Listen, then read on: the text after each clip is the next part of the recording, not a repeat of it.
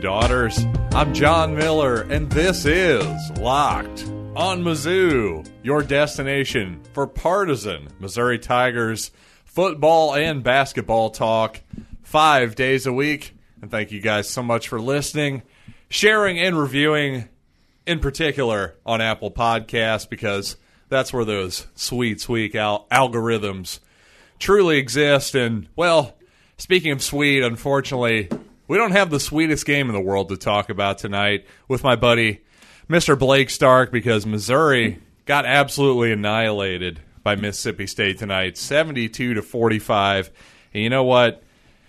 In my preview episode, I talked a lot about their two guards, Nick Weatherspoon, Tyson Carter.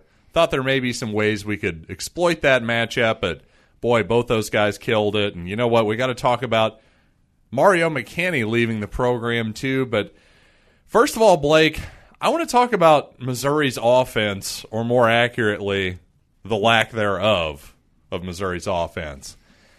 I really thought that Missouri had a chance to find something sustainable based on that previous game against Florida, based on doing high screens, basically your 1 5 pick and rolls. We're talking Dru Smith with Reed Nikko, maybe Mitchell Smith maybe Axel Okongo, basically whoever your five man is in that scenario, setting high screens and then secondary action with guys just driving the ball to the basket. My question for you is what in the world happened to that? I didn't see that offense tonight. Yeah, I mean, it seemed to me, particularly in you know the first half of the first halves, like your first ten minutes or so of the game.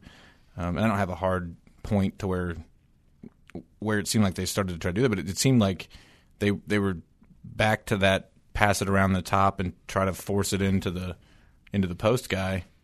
Yeah, um, more post looks with Nikko, yeah, for instance. And, I mean, he, and why? There's, there's, just no reason to yeah. feature Reed Nikko. Like, and, and I mean, I God like, love Reed Nikko, and right. he, again, he had some. Again, once again, we've noticed he's really been finishing nicely at the rim this Tip year. He had another nice yeah, dunk two, here, two big a, dunks a tonight. Really good finish. So again, I just don't think the low post is is where it's at with him. Well, if, I mean, if we're not going to advocate to feature you know Tilmon as the focal point of the offense. We're certainly not right. going to have Reed Nikko be the focal point of the offense. So it seemed like they fell back into that rut, and you know by the time we uh, got back to trying to work the screen and rolls, you know we we were we were already buried by 15 points, and just and then at that point it was just we just couldn't make we just couldn't make shots. Um, they kind of did to us what we did to Florida. I mean, they were hitting, although they didn't really they didn't really hit as many threes as it felt like they hit. I I was surprised. I think they hit like five threes or not not that many threes, but they made a lot of those long twos that felt like threes because they were kind of at the end of the shot clock or they were in a, a certain time in the possession. But yeah, I mean they just they were they were on and we were off, and we compounded it by progressing to some kind of bad offensive tendencies, and and we certainly you start, can't start the game turning the ball over, you know, twice you know, you can't you can't go the first like five minutes of a game and have more turnovers than field goal attempts. Sure, that's that's no way that's no way to win a road game. Yeah, and again, just my biggest disappointment is obviously the execution was bad, the result was bad, but to me, why did we go away from the plan that clearly worked against a Florida team that statistically was in the same ballpark as Mississippi State defensively? It's not like Mississippi State is one of the greatest defensive teams in the country or anything. That's not true at all. I mean, they're okay. They're a good defensive team. I wouldn't say they're great. They're probably in about the ballpark as Missouri and Florida. Probably a little bit better than Florida, but again, we just played. We just played right into their hands. I mean, you could just hear the announcers embracing this, you know, great defensive, great defensive possessions and great defense by Mississippi State, and and maybe it was, but a, a lot of it was the art. The ball was stuck at the top of the of the key, dribbling and passing it side to side until very late in possessions, and then you know at that point, then you've got guys taking shots that they aren't prepared to take. You've got guys forcing shots they shouldn't take. You've got guys turning it over, trying to make something happen. You know when when you when you waste you know eighty percent of your possession, and you have to try to make something happen the, in the last six seconds. Sure, you know that that you have there. You know, it, it doesn't right. look good, and it makes the defense look really good. No, I agree, and that was one again one thing I really liked about the action that we had against Florida. Those one five pick and rolls is you could just get into it a little bit faster before you then get into the secondary stuff. And and here's the thing.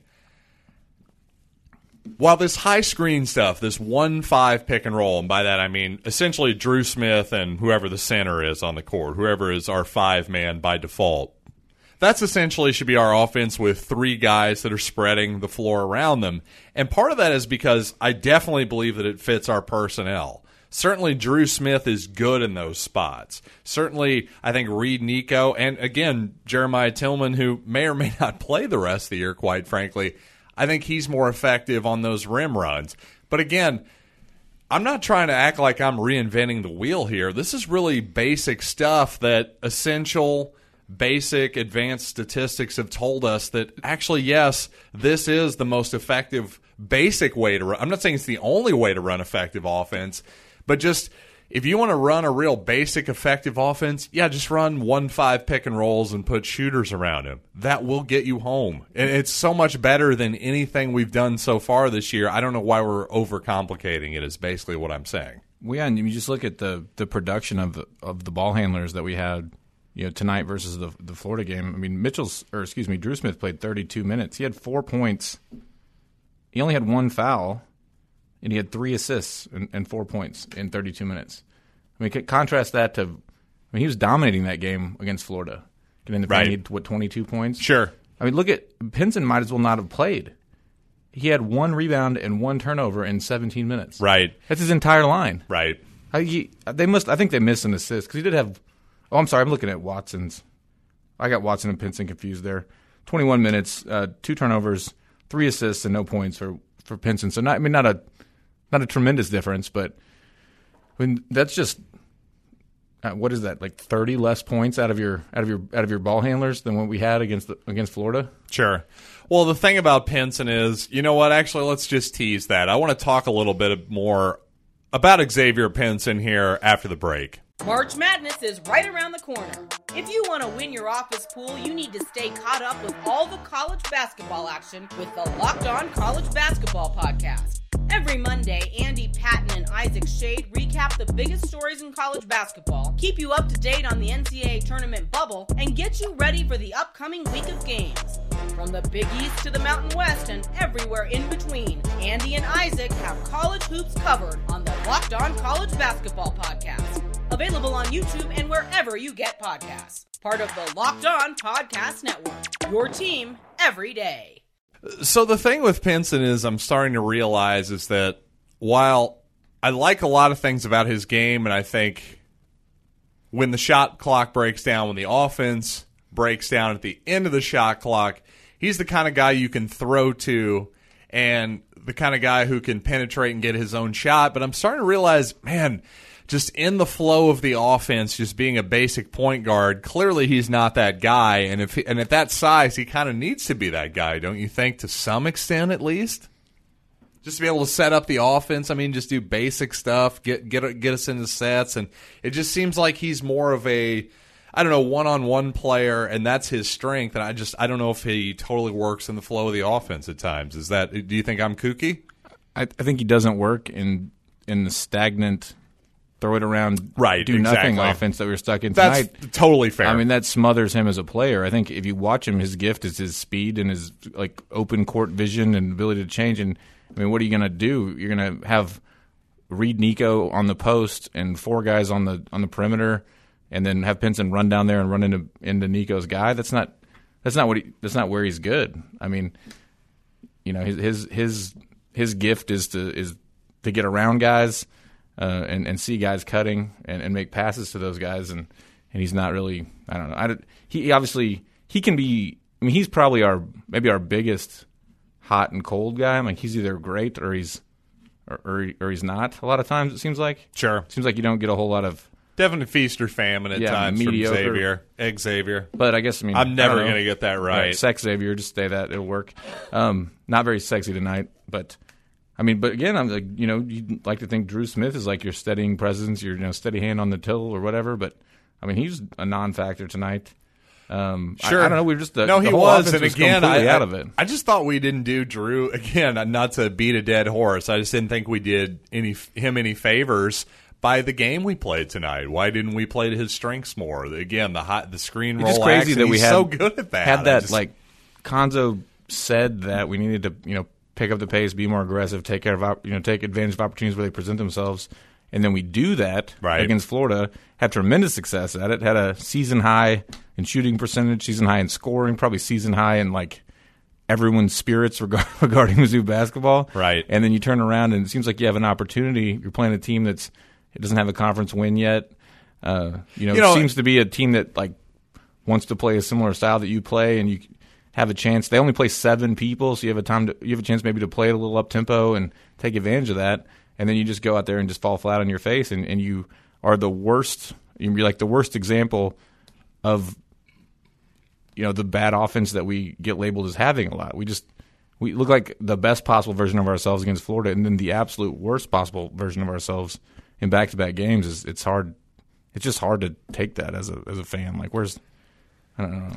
Yeah, no, it's been brutal to watch at times, other than the Florida game, honestly, in SEC play. I mean, Missouri tonight, we scored 20 points in the first half, got doubled up 40 to 20. Then the second half, you get 25. I mean, wow, let's throw a parade. We got 25 points in the second half. Well, in fairness, if you I mean you're watching the game and the way the game played out, we did come out with a little bit of urgency. I think at the beginning of the second half, and we chipped away and we you know we got got it down to 15, and there were several possessions right around that kind of 12, 11 minute mark where we had a good three and we had a you know a, a a two that didn't, and we had another three where we did just shots that didn't fall that would have got us to like that, you know, within ten, and and would have felt like a game at that point. And then we didn't make those shots, and immediately we paid for it because Mississippi State turned around and went on a run, and, and we just got buried. And it went from being, you know, went from being 15 with a chance of it being like 10 to, you know, 25 or 30 with eight nine minutes left and really no chance to get back in the game at all. Yeah, I mean, it, it just never felt like we had a chance in this game from the word go. I mean, you got to give Mississippi State some credit. Like you said, even though they're 0 and 3, I mean, they lost a really unlucky game, honestly, at the buzzer to LSU. An LSU team that I like, but I feel like they're ultimately going to underachieve based on several factors, including their essentially lame duck coach, I would say, Will Wade. But They just did that again at A and M tonight. They tied them up and beat them in overtime. They're Did just- they? Yeah. Oh, So, I didn't see the end of that. Yeah, boy, LSU has been a weird one. Yeah, I mean they're four and zero, but uh, I, they've been impressive and yet underachieving at the same time. I'm not totally sure what to make of them, but anyway, I, I, I digress here a little bit. I guess the point was is you know what? Here's the thing about Mizzou. I, I, I still and Cuonzo Martin. I I just don't understand some of his thinking. Like for instance. Tray Jackson is, has looked promising here lately, and yet, no, I understand you look at his box score. Okay, he was in for a little bit of time and committed a turnover and two fouls, but in a game where we lose by 27, how about you let him have some growing pains? I mean, somehow Axel Okongo can get more minutes than him. And again, I just don't see a lot of promise from him, but I see promise in Tray Jackson. So I don't know. What do you think is. What, what do you I mean, think about Cuonzo's This is the substitution second, patterns It's the second game, second game in a row where Tray Jackson's got relatively early first half minutes, Yep. and you bring him in, and you know he he's not effective in a very short window that you that you give him, and then you just don't give him another chance, and so you you know you get to the end of the game where it's garbage time, and you're going to give minutes to, you know, I mean, and you know I, I don't have anything against Parker Braun, but I I think that you know, you would assume that Tray Jackson is a bigger. He's gotta be a he's gotta be bigger a bigger part of part, of the of the I mean, plans than Parker Braun is, right? on, it I mean, he has was the fifty sixth ranked player in the country or something when you recruited him. You got to at so- least see what you have in him. That's my So point. I, I, yeah, and just it- what bothers me about the Tray Jackson thing. It's like clearly, especially at this point, moving forward, we better figure this out. Like, all right, we're now what are we one and three in the conference? Is that right? Nine and seven overall. I think that's right. So. My God, like we're not going to the NCAA tournament. I hate to say it, barring a massive turnaround. just seems to me Let's like the- see what we have in this kid. Like, Give what him does he some do? Does reps. he, he does enough to earn first half minutes, but Sure. then then you got a big enough problem with him that he can't get back in when the game's. I mean, the game was out of reach pretty much against Florida at the end. He could have played then.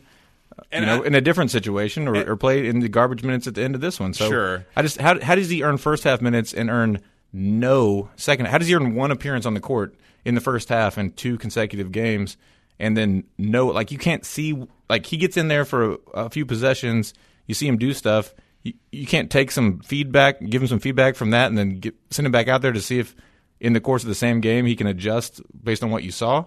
Like you know, like Tray, I, you know, I, I need you to, I need you to be more aggressive. I need you to cut there. I need you to guard that guy. I need you, and then and then send him back in and see if he, Right. see if he listened to you. I just it doesn't make sense to me that he just gets banished after one appearance. Sure. Yeah, I, I didn't like that either. And, uh, you know, honestly, again, moving forward, we just got to see more of what we have in Tray Jackson because, my goodness, even Torrence Watson, he struggled a lot last year. He got more minutes than this. He was able to find his footing last year and, and, and finish strong. Who's to say that Tray Jackson can't do that? But you got to actually put him on the floor to find out. That's my whole point. And Torrence Watson struggled a lot tonight. Yeah. He struggled. To, I mean that Chicago State game is looking more and more like just a it's total, a like, total red aberration. herring. Yeah, like, just a complete red herring at this point. But you know what? that at all. Absolutely. And you know what? We got to talk about, unfortunately, we got to talk about Mario McKinney moving forward and more about this crappy Mississippi State game coming right up. So, Blake, unfortunately, Mario McKinney is no longer with the program. And from the sources that we have, the somewhat inside information that we have, it sounds like the idea that, well, Mario was transferring was eh, probably a kind way of putting it. It sounded like he may have been no longer welcome on the team, perhaps, based on, I don't know, we had been hearing for a while that maybe he hadn't been finding his way to class regularly, to put it one way. So, unfortunately, this may be not the biggest surprise in the world, but I, I'm disappointed because obviously the guy had shown a lot of explosive athleticism. I, I had said early in the season I thought he'd be a fan favorite. So I don't know, Blake. Just overall, what are your thoughts on Mario no longer being here? You know, just it's it's kind of sad to me. I mean, I, I like I like Mario. I like what you know, watch his high school film. I mean, he seems like a real kind of a spark plug guy that could be a spark plug guy. He seems like he could really defend if he wanted to. You know, Right. he's, he's quick enough. He's he's a super athlete. Um, he's real bouncy. Uh, we I think we could use more of that on this team, honestly. But you could tell sometimes the you know the game was just too. I wouldn't say the game was too fast for him, but almost like he just was too fast. almost like he was going the too game. Yeah, he would just yeah. get in there and just. I mean, he'd just go. Honestly, it may just be the wrong fit for him. I mean, I, I wouldn't totally dismiss the fact that he could catch on somewhere, and especially a, a, program that plays a little bit faster of a clip. Like, honestly, if he, you know, this is going to sound funny because this is a way lower level, but if he transferred to a place like Grinnell, Iowa, like he'd probably be the man because he could actually get going fast. But just always felt like it was, eh, you know even though in terms of geography, you know, Vashon High School, St. Louis, the kind of guy that Cuonzo Martin would want to recruit, but just stylistically, just not a fit in retrospect. Well, I just think the you know I think it weighed on him. You know, he he had that, you know the the relation to Jimmy McKinney. You know, so he's a legacy. He's got Sure. a name there. Sure. And he was, you know, at one point he was a, a four star recruit. I think he wound up as a three star recruit. But I think it sort of weighed on him that he was not getting a whole lot of minutes. So I think when he went in there, he just felt like he had to earn more minutes. And the way he thought that he could earn more minutes was try to do more stuff. And that a lot of times that Pressed a little bit when he yeah, got a lot of the times game. that resulted in two quick shots or, you know, just playing a little bit out of control and it, it didn't mesh with what everyone else was trying to do necessarily at the time. Um, but again, even with him, you know, you, you would this the Cuonzo sub patterns are kind of weird because you'd see him show up in the first half and then you not do and then never see him again. Like it's just so bizarre to me that a guy could get a chance in the, earn a chance in the first half and then just disappear completely from the game based on what he did on one possession. Like it makes sense to me if you go out there you know are are off for your first you know for your first appearance and then you get some feedback from the coach you would think on the bench and you get a chance to go in and see if you listened and see if you adapted what you were doing to to what the coach felt needed to be done in the course of the game and then you could then you would know if if he was coachable or if he was gonna gonna get on board with what you were trying to do but if he never if he never gets a second chance to come out there and you know and try to do what you're telling him to do then how do you how do you know what you have there how, Right. how do you how do you build on on on that if you're not getting another chance to do it so that doesn't that just it kind of ties in with what we're seeing in the treatment of, of Tray Jackson But and I hope I really hope it doesn't wind up the same way for him. Um, but again, I, you know, I, I would I would have loved to see McKinney. I think if you know he could have spent a little more time in the program and and gotten just let it slow down and, and kind of used that that energy and that athleticism in spots, like kind of like to a good degree that Pinson does when he's good Pinson. Then I think he could have had. I think he could have been a, a good player for Mizzou. But you know, I, I you know I hope he hope he does well wherever he winds up. Yeah, certainly. No, I, I certainly no ill will toward Mario McKinney whatsoever. And yeah, again, I, I just wish it could have worked out because I don't know. I just from the little I saw of him on online and everything, I was excited to see the guy, and you know. Certainly, the legacy thing that that factors into that as well. But you know what? We've been a little negative on this show. Let's go out on a positive note, Blake. You and I, being the resident Kobe Brown stands that we are, we got we got to give it up for Kobe a little bit. I thought another really nice game by him tonight. Hit fifty percent of his shots, fifty percent of his twos, fifty percent of his threes. You know, eh, you know, Kobe's just a multifaceted guy. I was just thinking if this were the 1990s, we'd probably consider him a tweener. But you know what? In 2020, he still feels like a really, really nice four man combo forward type, don't you think? Yeah, I mean, I, I Especially for a freshman, he's just he's you know he's really consistent. yeah, I continue to I continue to really like Kobe Brown, and you always like his body language too. If you if you watch him during a game, he doesn't seem to get down. He you know he I agree. yeah even we're down by 15 or whatever in the second half, he gets a bucket and he just looks like he's ready to ready to go. He had a real nice caught the ball into the rim, went up and dunked it. Uh, he led the team in points, tied for the lead, the, the team rebound team lead in rebounds. I think. I mean, he's starting obviously, which I like, but he's not. He's not. He's almost not playing starter minutes. Right. Like you know, he's, he had 20 minutes tonight. I think we need to have more. I think Kobe needs more minutes. Yeah. Well, I kind of agree with that, but I will say, you know, as far as the starters go, second half we did take Kobe out, started Javon Pickett. I can be honest, the starting lineup we've played recently with Nikko, Mitchell Smith, Kobe Brown just feels a little bit too big to me, to be honest. Maybe a li- I'd like to see a little bit more shooting, maybe a little bit more versatility, quickness, whatever it is. It just feels like that's a little bit of a big team to me. That this doesn't probably this is probably Mitchell gonna Smith's. This is probably Mitchell Smith's worst game he's had since we since we put him in. I mean, I think he was like one for seven tonight. Yeah. he had opportunities. over He- five he- from three. He didn't hit him. He, I mean, he didn't really turnovers, He fouls. really board. He had fouls and turnovers, and Yeah, he just wasn't- seemed He wasn't. But that Perry guy's a tough. I mean, that guy's a monster. He looks like Karl Malone, and he and he's got more skills. I, Right. I mean, that guy's a. You look at that guy. That's that's a. I mean, that guy. We don't have anybody that's built like that guy. No, So- you're right, and he is sort of your more traditional Karl Malone esque, you know, strong power forward. So yeah, one on one, definitely a tough matchup for Mitchell Smith. You know, Mitchell has been a really good defender for us the last few games, but mostly because mostly in like pitch, pick and roll situations, situations where he can switch the screen and still be agile enough to to guard the guard, maybe lay off a little bit, but then be long enough to challenge the shot. He's been really good at that, but I think you're right. I think Perry definitely took advantage of uh, his physicality a little bit. Yeah, and I think the big the big thing there is I think Perry kind of matches Mitchell Smith with athleticism. So Yep. I think he's as quick as Mitchell Yeah, I is, and he's but he's a lot But stronger. he's just a beast. So too, you could yeah. see Well, he's a McDonald's All American recruit Absolutely. too. So I he- mean, that gives that's a special Yeah, player. He's you sure. know, you don't see guys built like that all the time.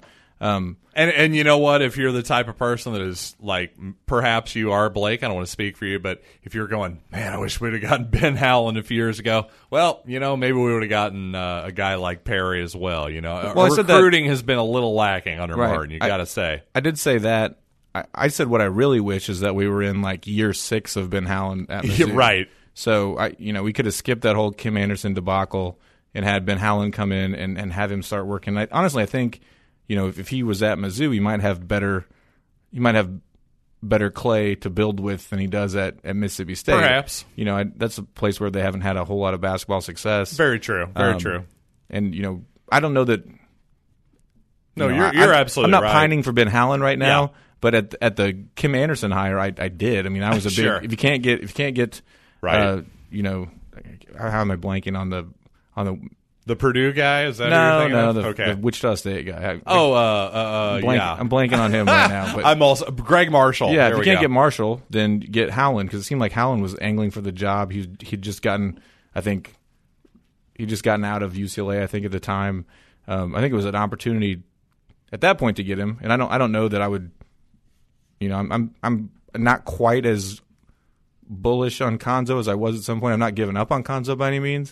So I think they're you. probably like, you know, and they're probably 50-50 right now for me. And that, but I think if we were in year six of of Ben Howland, I think we'd be in a better place Right. than we are right now. So that was what I meant earlier when I said that we were watching the game. Sure. Um, but yeah, you'd like to have those type of players. But it, so that's a tough matchup. Mitchell Smith did well against uh, what's Skeetus Vili? Remember the guy from Illinois, the, right. the big European guy. Georgie Bashadashvili. Yeah, whatever that guy We'll- was. We'll, go with that pronunciation. So he was he's obviously bigger than Mitchell Smith. He's probably of a similar size as this Perry kid, but he's not as quick as this Perry kid. Yeah, So- at least in terms of height. Yeah. So yeah, so Mitchell Right. Smith could get to spots and and frustrate that guy, and he doesn't have that same speed advantage against this Perry kid, and that's where I think he suffered in the in the comparison. But he had a lot of good looks from three, and but so did everybody. I mean, just the whole team decided not to shoot well tonight. I I don't know, I don't know how that's so.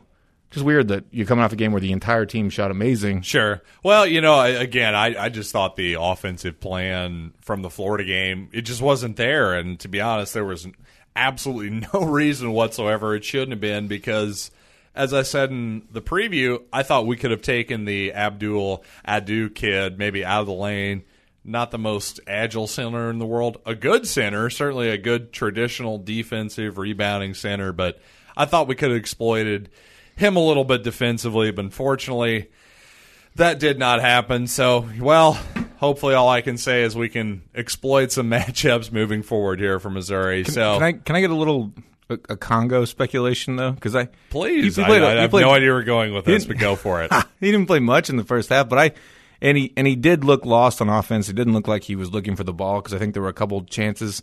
I think uh, Pinson dropped one for him that, that could have been one. And I think Kobe Brown did the same thing. Um, he just didn't seem to be.